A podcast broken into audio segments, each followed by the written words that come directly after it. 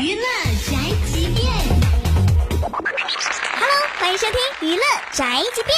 在绿布景前看着无实物对手后期被做出的浮夸演技，有比这更犀利的回忆吗？有，拍完戏后，所有的新生代演员们会被安排一段比戏里更浮夸的人生，